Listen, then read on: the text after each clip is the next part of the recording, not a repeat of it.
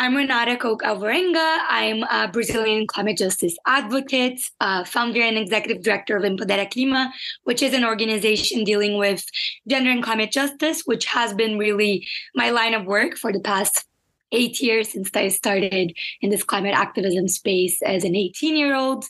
And so my journey has been um, navigating the world as a Brazilian, Latin American in this high level spaces that I've been able to access, especially in the climate spaces, but also in the gender equality, feminism spaces, uh, and finding my way there. And so I think I've found my way a lot in the policy space.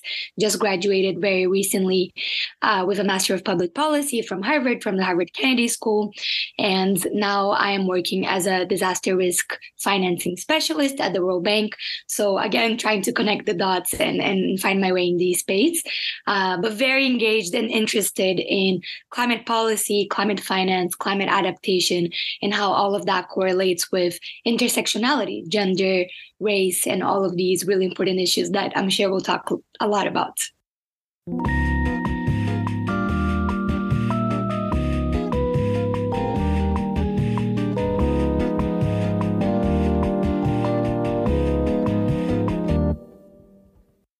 Friends, welcome back to the podcast. I have the pleasure of introducing Renata Koch Alvarenga as my season three, episode one guest. She is somebody who I've actually been following for a really long time on social media, and we serendipitously met at COY in DC in the lead up to COP28 in Dubai, and we exchanged contact information, and she was lovely enough to join me on this podcast episode. In this episode, we talk about her journey into the climate space as somebody who is Brazilian and Latina. We discuss what it means to sit at the intersection of gender and climate. And since starting her organization, Empodera Clima, which really focuses on that intersection, Renata discusses what it was like to get her master's in public policy at the Harvard Kennedy School and then now be working at the World Bank in disaster financing and sustainable finance. I really hope you enjoy this episode. We talk about a lot of different things, and she's just such a wonderful person and speaker. And I really just want to take the time to thank her for coming onto the podcast and creating such an enriching and curious environment. So, with that, have a great week. See you soon. And thanks for listening.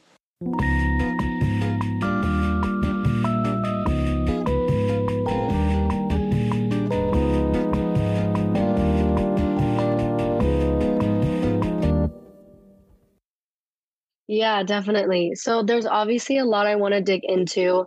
And I feel like with these conversations, you know, it can get really personal. And part of what I try to do is elevate Latin female voices. And so something that I was really interested in was what initially got you interested in that gender and climate intersection? And was there a personal experience, something poignant or maybe not so poignant that led you to that intersection? Yes, the gender and climate intersection, I believe, is somewhat niche, right, and specific. Even nowadays, when I tell people that I do gender and climate justice work, a lot of people don't know what that is, or you know, yeah. have never heard of this connection. And so, for me, nowadays i see it as very simple right? This connection to being a feminist um, supporting the gender equality movement and kind of bringing that into the climate space. But when i started it was quite i would say just by chance quite random. Mm-hmm. um, i got a chance to go to COP21, so the UN climate conference in 2015, the really big one that you know resulted in the Paris Agreement. And uh, I was 18 years old. It was my first ever kind of general conference. I yeah, lucky to be in the right place, right time. That I ended up at COP with a bunch of uh, Brazilian young people. That's you know, we're really working to bring more youth participation from Brazil in these high level spaces in the United Nations. Yeah. And so when I attended this conference, we kind of divided our work a little bit. So some of us uh, went into the climate mitigation rooms or the climate adaptation because COP is so big, right? There's so mm-hmm. much happening all over. There's so many rooms in terms of negotiations, events, etc. And I got placed basically in the human rights slash gender um, side of things, which you know was something I was very passionate about, but I had no idea how it all connected. Uh, and so I sat there and I learned a lot about what countries were thinking of including versus not including in this mm. document that ended up being the Paris Agreement, the biggest climate agreement that we have nowadays, uh, with countries' commitments on reducing greenhouse gases, on fighting climate change. And that specific negotiation that I sat at, uh, truly just watching, you know, on the floor, just being an observer, um, was about gender and whether or not to include women's empowerment, gender equality, climate justice, um, intergenerational equity. So, you know, how you've kind of come into the conversation. Mm. And I actually watched as a lot of these negotiators uh, and, and, diplomats um, said no to including these, um, you know, these these wow. words into the agreement. They said, you know what, it's not really important for our country, for our delegation. What does it really have to do with climate? And these were, you know, these big European countries that we know um, uh, kind of raise this campaign of gender equality, but at the same time, in these kind of closed door negotiation rooms, they were not doing that. And including my country, including Brazil, in terms of not kind of um, bringing the diversity that our country has into these spaces. So basically, I just saw a divide between what I saw at the local level, the grassroots level, what a bunch of really amazing feminist groups and climate NGOs were doing locally in my city, in Porto Alegre, or just all over the country, versus what was happening mm. in the mm. spaces where, you know, the big decisions were being made. What was going to be decided there was going to really impact our politics, our policies, national, local um, change, right? And so it just got me really worried, and I started studying a lot more. But it was really true a high level space that then I trickled down into the local space and understood more of these local movements for gender equality and climate justice. Yeah, definitely. That's really interesting because I feel like I had a similar experience when I went to COP26 in Glasgow with the lack of youth involvement sitting at the table. Like there was definitely youth presence within protests, within grassroots movement, but less so within the negotiating space. And that's kind of what got me interested in joining YOUNGO and then eventually, you know, going to LCOY and all of that kind of stuff. But I think something that really stuck out to me from what you just said was you know, you started Empodera Clima in 2019, and part of your mission is using what you call multilingual educational tools. So can you kind of walk me through like what that means in practice and you know some takeaways since starting your organization?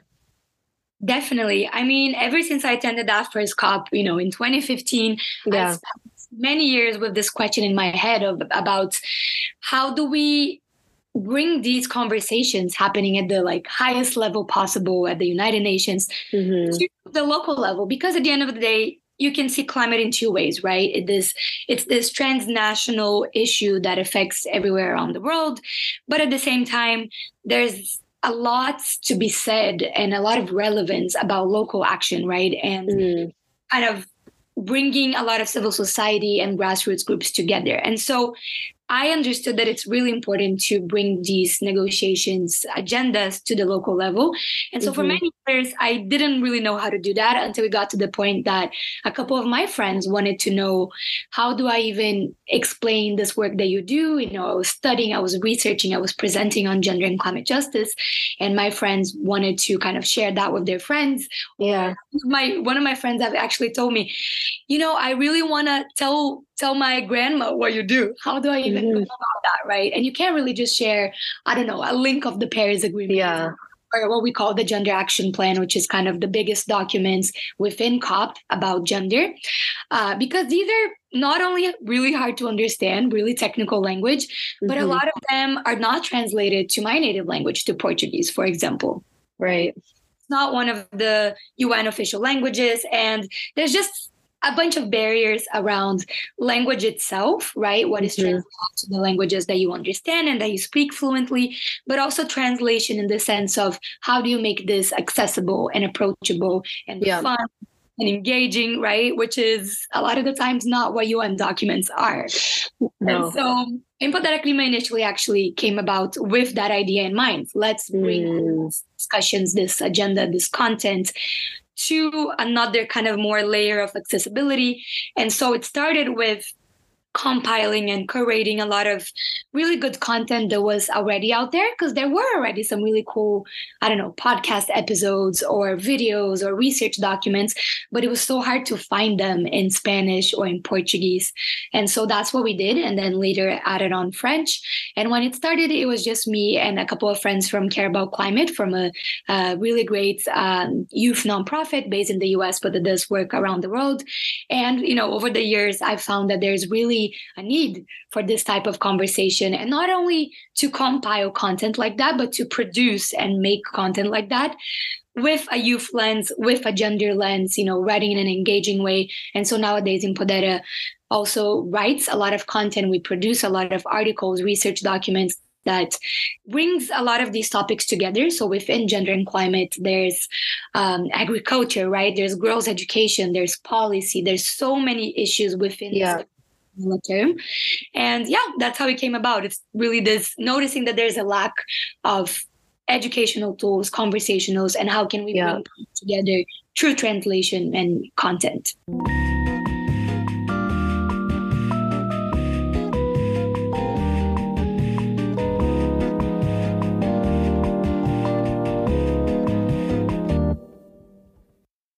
Yeah. So with that, like how large is your team? I mean, I'm sure you can't do all of this by yourself nowadays. Exactly. And I mean, I like to think too that, you know, you can't really get anywhere by yourself, right? Yeah in the climate movements, I mean, that's to another level. We need a exactly. lot of this. And it's been really beautiful actually, because along, you know, the years, it's been about four years and a half that we've been active.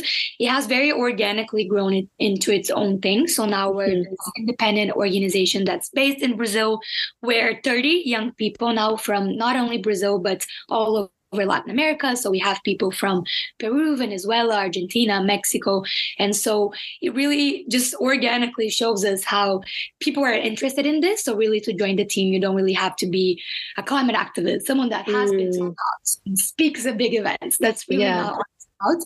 You have yeah. to be passionate about these issues. You have to want, you know, on a deep personal level to make change and and and just having that avenue to make change is what Empodera Clima is. Uh, because I think everyone should, if they want, you know, join these movements and and attend these conferences and be a spokesperson or mm-hmm. do whatever type of climate activism you want to do. It can be art, right? It can be music. It can be so many different things. And so nowadays, Empodera Clima is a little broader than just, you know, producing content, translating content, but also doing advocacy work, going to these COPs, organizing really big high level events led by youth that, you know, young teenagers speak at. So kind of really shifting that narrative of who gets to be in those spaces, not only, as you said, in the civil society kind of let's do mm-hmm.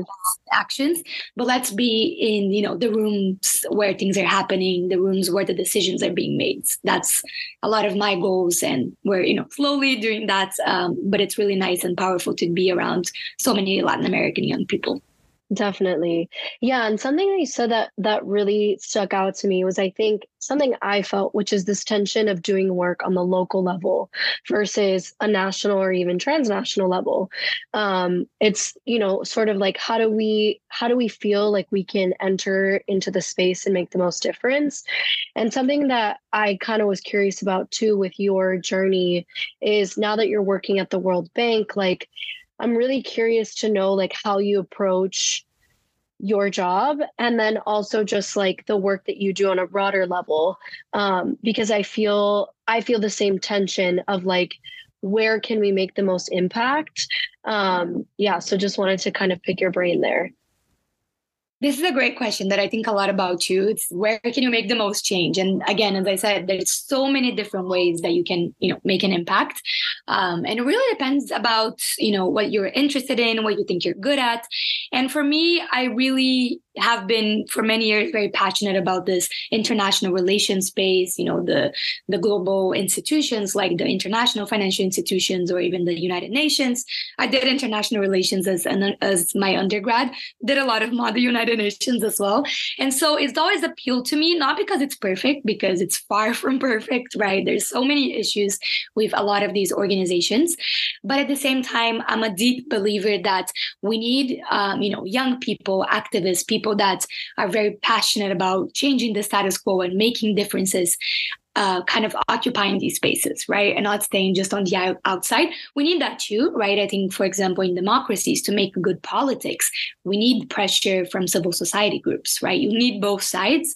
But I think if we can get these people who have done work on the ground, who are working with, um, you know, young people from multiple areas and have these perspectives, which I have a little bit. Not everything, obviously. There's always, you know, blind signs and things left to learn. But at the same time, I think there's a lot of power to just occupying these spaces as a young person.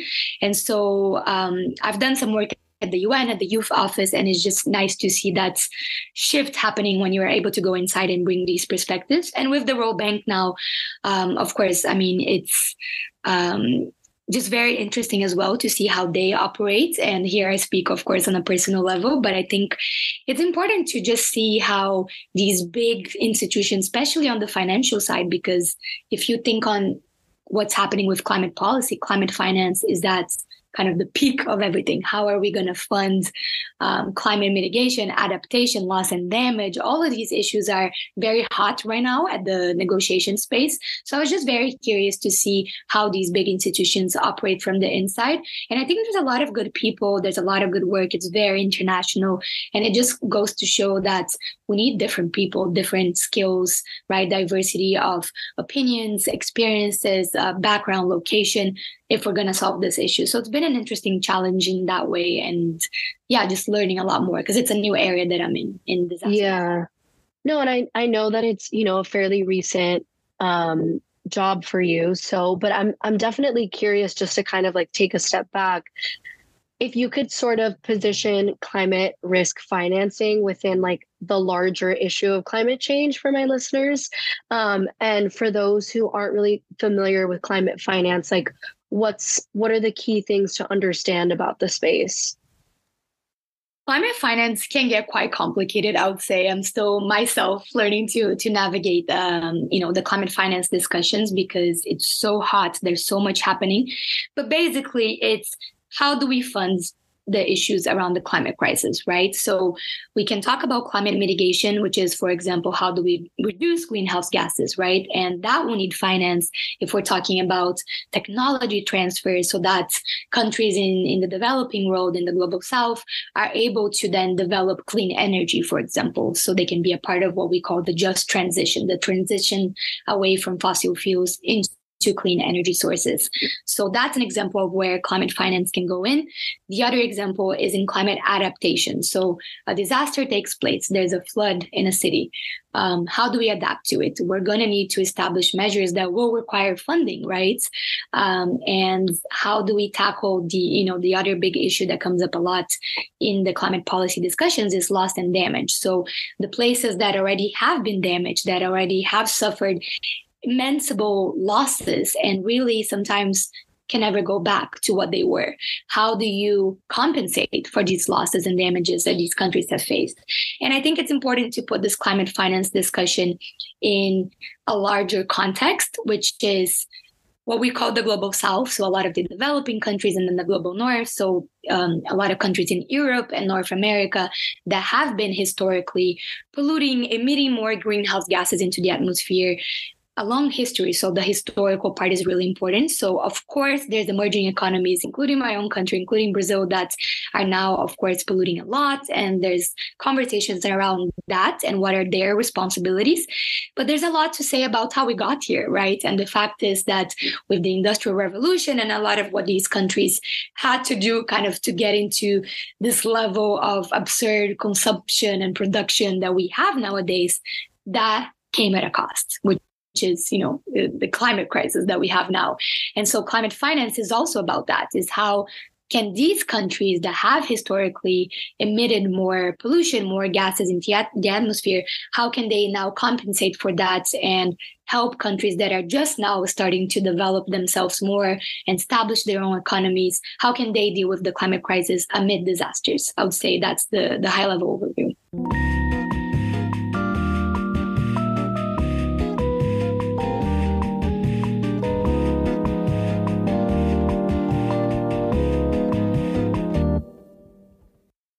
I think it's honestly one of the hardest parts about the climate conversation, I would say. And, um, you know, something that I've thought about as well is like, I feel like a lot of what we've seen is reactionary spending, at least in the US. So, you know, FEMA reacting to a hurricane or wildfires. And and now it's starting to move, you know, in more of a, a risk analysis um, sort of space. And I, I think the private sector is really moving into the space where big banks are trying to do climate risk modeling to understand what those impacts would be. Um, and so I'm definitely curious to hear your thoughts as well on like what is, you know, the role of private institutions within the that bigger conversation with multilateral organizations. Yes, what you said about how a lot of the spending and the funding is reactionary is so crucial because at the end of the day, this is what happens, right? For example, if we consider the Caribbean, which is um, the region that I have been focused on in my studies and now my work, these islands know they're going to have hurricanes, right? There's a hurricane season every year. So they know it's going to happen but a lot of times they don't have enough funds or resources within the government, for example, to prepare for this hurricane. So it will happen, there will be a disaster, there will be destruction, and then the funding comes after, as you said, whether it is from these big kind of international financial institutions or the private sector as well.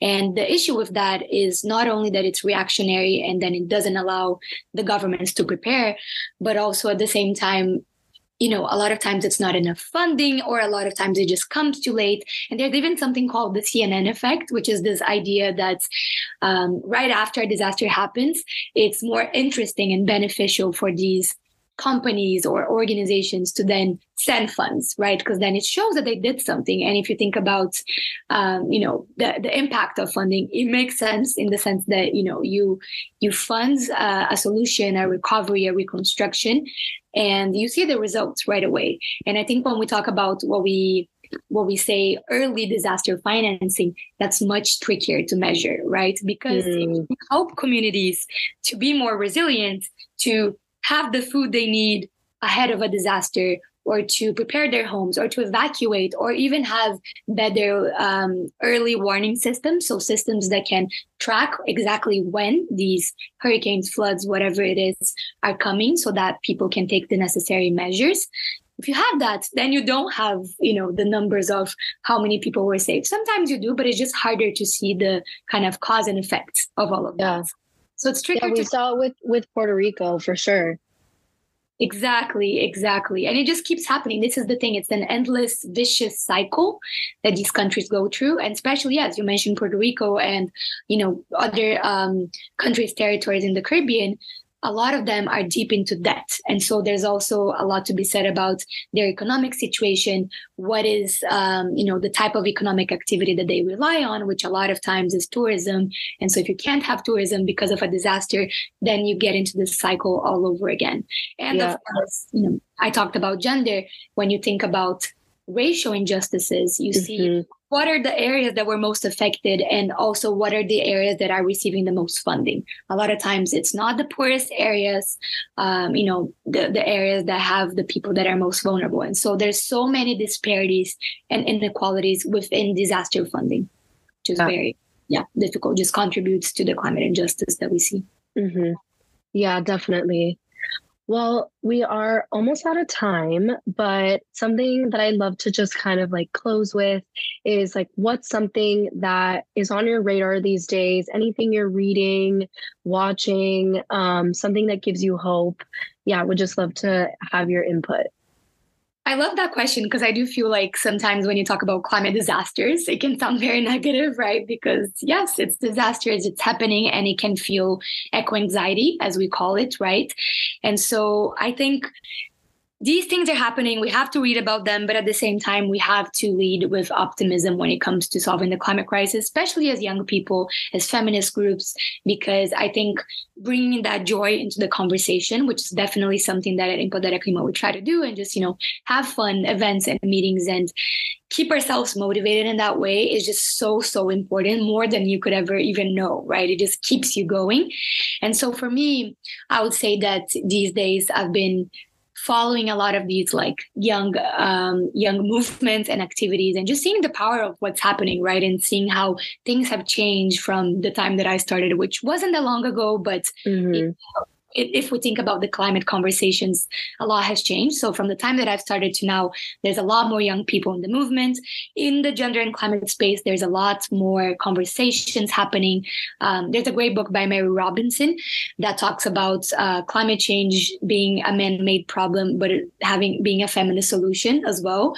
Mm, I love a that. man-made problem that has feminist solutions. Yeah that's climate justice at the end of the day. It's yeah that yes, there's a lot of kind of bad neg- negative things happening, but at the same time, there's a lot of powerful people, especially powerful women, powerful Black women, Indigenous women in Latin America and all over the world mm-hmm. that are mm-hmm. taking charge, you know, taking the lead in in the climate crisis. And we're seeing change, like to be inspired and keep these people in mind when I approach the climate crisis. And so I just wanted to highlight and say thank you for your work as well because it's part oh, of that. Thank you. Thank you. Totally. Thank you so much. It was so nice talking to you.